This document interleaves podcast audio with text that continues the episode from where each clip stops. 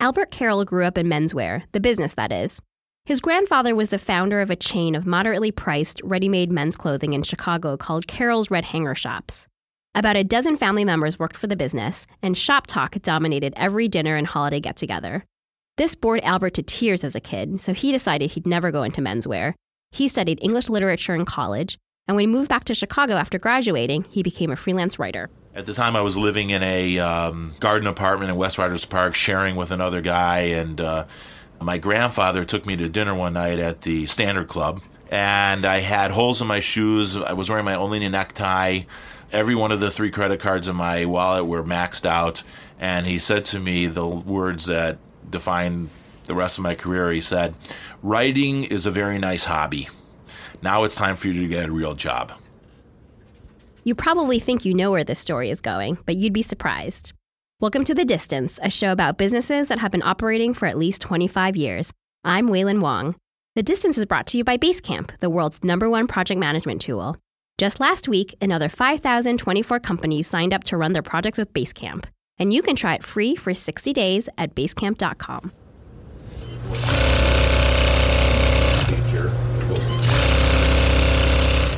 I'm at Albert Karoll's store in the heart of Chicago's financial district. But it's not Karoll's Red Hanger shop. That business, the one Albert's grandfather founded in 1945 and built into 14 locations, the business that taught Albert to love menswear and which he dreamed of someday inheriting and running himself, was hurt by the recession of the late 80s and shut down permanently in 1991. The closure was a huge emotional blow to the Karoll family, especially Albert's grandfather, and it left Albert looking for a new job. He chose to stay in menswear but start his own business, this time focused on high end custom suits instead of the ready to wear clothing that was his grandfather's specialty. If that business would have survived, I would have been in there banging my head against the wall six days a week and probably miserable. It opened my eyes to a different model. I was introduced to the custom clothing business and it did away with all the burdens of overhead like inventory and big stores and a lot of staff and you know you know crazy hours of operation and uh, allowed me to just deal with uh, men who were seeking a much higher uh, value proposition uh, who wanted that one-on-one service. Uh, I didn't need to have the big, gigantic infrastructure to make it work, and um, I, I, I, just started out. I started with a legal pad. I wrote down the name of every single person that I knew.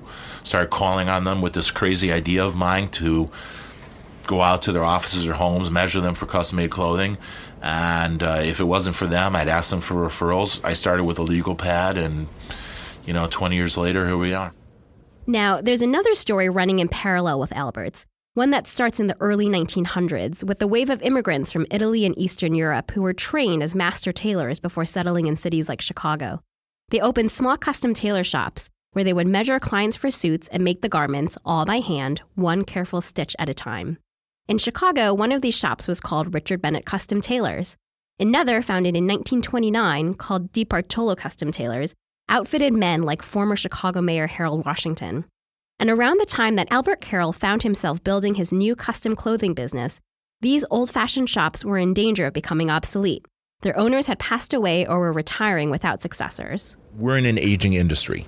Most of the true, authentic custom tailors were of that older generation. It's not a trade or skill that's being, unfortunately, uh, cultivated as much anymore in Europe.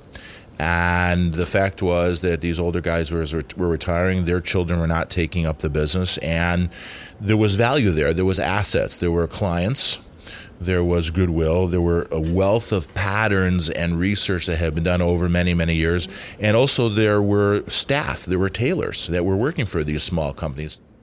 So Albert Karoll started buying up these shops. His first purchase was in 1998 when he acquired Richard Bennett Custom Tailors, whose owner was retiring. Albert and the owner of Richard Bennett shared a fabric supplier who introduced them. And he kept making acquisitions, putting them all under the name of Richard Bennett Custom Tailors, which was the best known brand of all the businesses he bought. The store's canonical founding year is 1929, which is the year the oldest business, Di Bartolo Custom Tailors, was established. Albert took individual pieces of these stores' legacies and stitched them together into a coherent origin story, one that established his company's connection to places like Savile Row, Milan, and his own grandfather's haberdasher. And you had mentioned that it's actually six Yeah. smushed together, so that's um. So we have the original, ca- my original direct business, which was at that time called Karoll's Direct, kind of a dumb name. Uh, Richard Bennett Custom Tailors, Di Bartolo Custom Tailors. We bought a small business that was based out of Cicero called, uh, the guy- fellow's name was Paul Cicchini. Uh, he passed away. We bought another business uh, called Ferraro Brothers. They were uh, two brothers that were working here in the downtown area, and they had passed away. So we we folded their business. And the other business was a business called uh, Rudy Custom Tailors. They had actually a retail store also uh, based on Ohio Street. Fellow's name was Howard Rudenberg, and he had operated his business for a long time. He retired, and I bought his business. So we just kind of kept enveloping all these businesses together. Uh, each one was a small Lego piece, but meanwhile, now it's developed into something, and we've grown dramatically since then.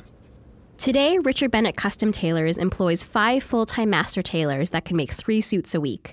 A custom suit costs between $2,000 and $4,000, and shirts go from $150 to around $300. The tailors take several dozen measurements, turn them into paper patterns, and trace those patterns on fabric to make a garment's individual pieces. Then they get to work making the lining, the waistband, the collar, and the lapels. They hand sew the buttonholes and make sure every seam is perfect. A suit takes about seven weeks to make. Good Morning, everybody. This is our head tailor, Jan Sandro. Nice to meet you. And this is Jerry and Eleanor and Ilya and Eleanor. So they are the core part of our uh, of our staff, and we also have some um, part-time folks that work on a kind of an as-needed basis. The workroom at Richard Bennett is a small space with a picture window that faces the street so passersby can peek in and see the tailors working. Albert thinks of it as an open kitchen concept. The window broadcasts to the world that old fashioned hand tailoring still exists and is being done in the heart of downtown Chicago. A garment starts as a collection of brown paper patterns and ends as a jacket, vest, and trousers in beautiful Italian wool, each stitch confidently put in place by someone with decades of experience. The tools that the staff uses, like their sewing machines and their irons, are also old fashioned, in many cases inherited from the original tailor shops that Albert acquired. I value quality, I value heritage and legacy. We've built our business on that. And the tools that we use, same thing. I would never, even if I could find a new version of this, I would never throw this away. There, there is value and beauty in an aesthetic in some of these older things. And it harkens back to a time when the type of work that we are still doing today had a higher level of value and prestige and respect in the world. And for me, that's a good thing.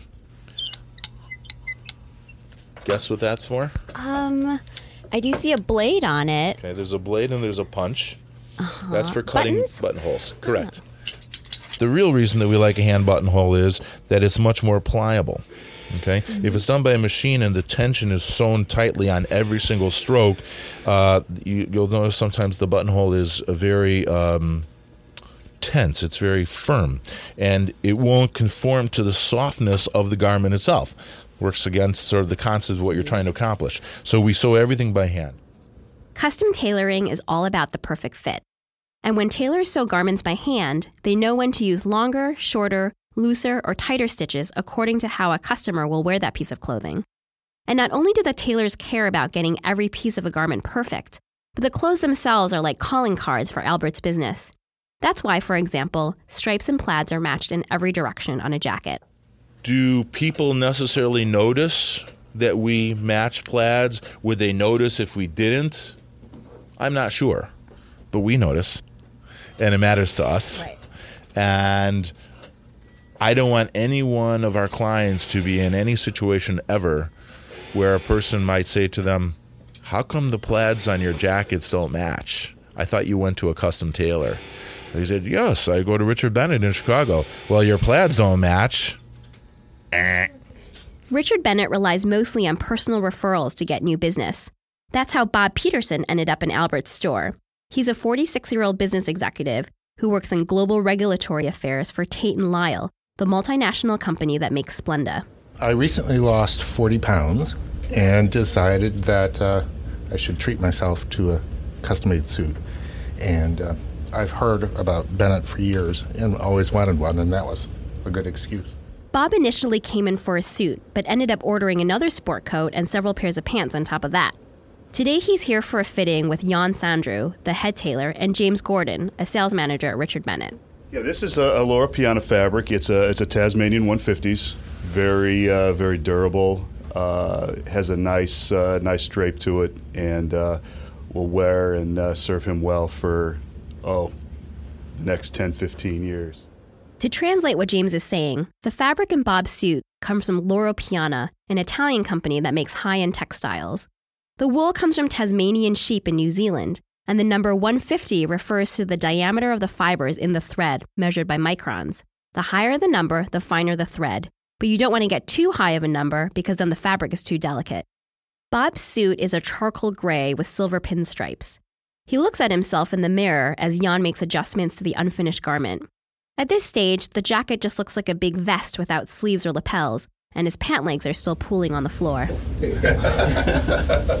Okay, let me see. The, the waist is okay? Yeah, the waist is great. Okay. In Albert Karoll's industry, he's competing against tailor shops that still take measurements by hand, but then outsource the actual construction of the garments to places like China and Hong Kong. The buzzword all these businesses use is bespoke, and Albert is understandably a little touchy about it. I passed by a sandwich shop the other day that was making bespoke sandwiches. You know, uh, I, I think everybody sort of as a in this sort of a grab towards uh, craftsmanship is adopting this word bespoke. Now, the word bespoke actually does have roots and does have meaning. In the old London tailor shops, going back to the 19th and probably even 18th century, uh, the client would come in and choose a piece of fabric, and that fabric would be set aside. Uh, so that fabric was spoken for. It was be- bespoken for. That's the that's the actual root of the phrase. So in this day and age, uh, true bespoke tailoring, what we do, w- would really mean uh, made entirely by hand with zero on the premises, zero degrees of separation um, for e- an individual client. That's what we would call bespoke. There's a lot of other people in the other, you know, made by computer, third party, China business. There's a lot of people in that business. I wanted to be the last person in this business. The Distance is produced by Shaun Hildner and me, Wailin Wong. To see photos of Richard Bennett custom tailors and read more stories about long-standing businesses, visit our website at thedistance.com.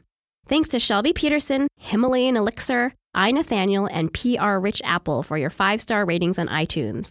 And the company that makes this all possible is Basecamp, maker of the world's number one project management tool. Try it yourself free for 60 days at basecamp.com.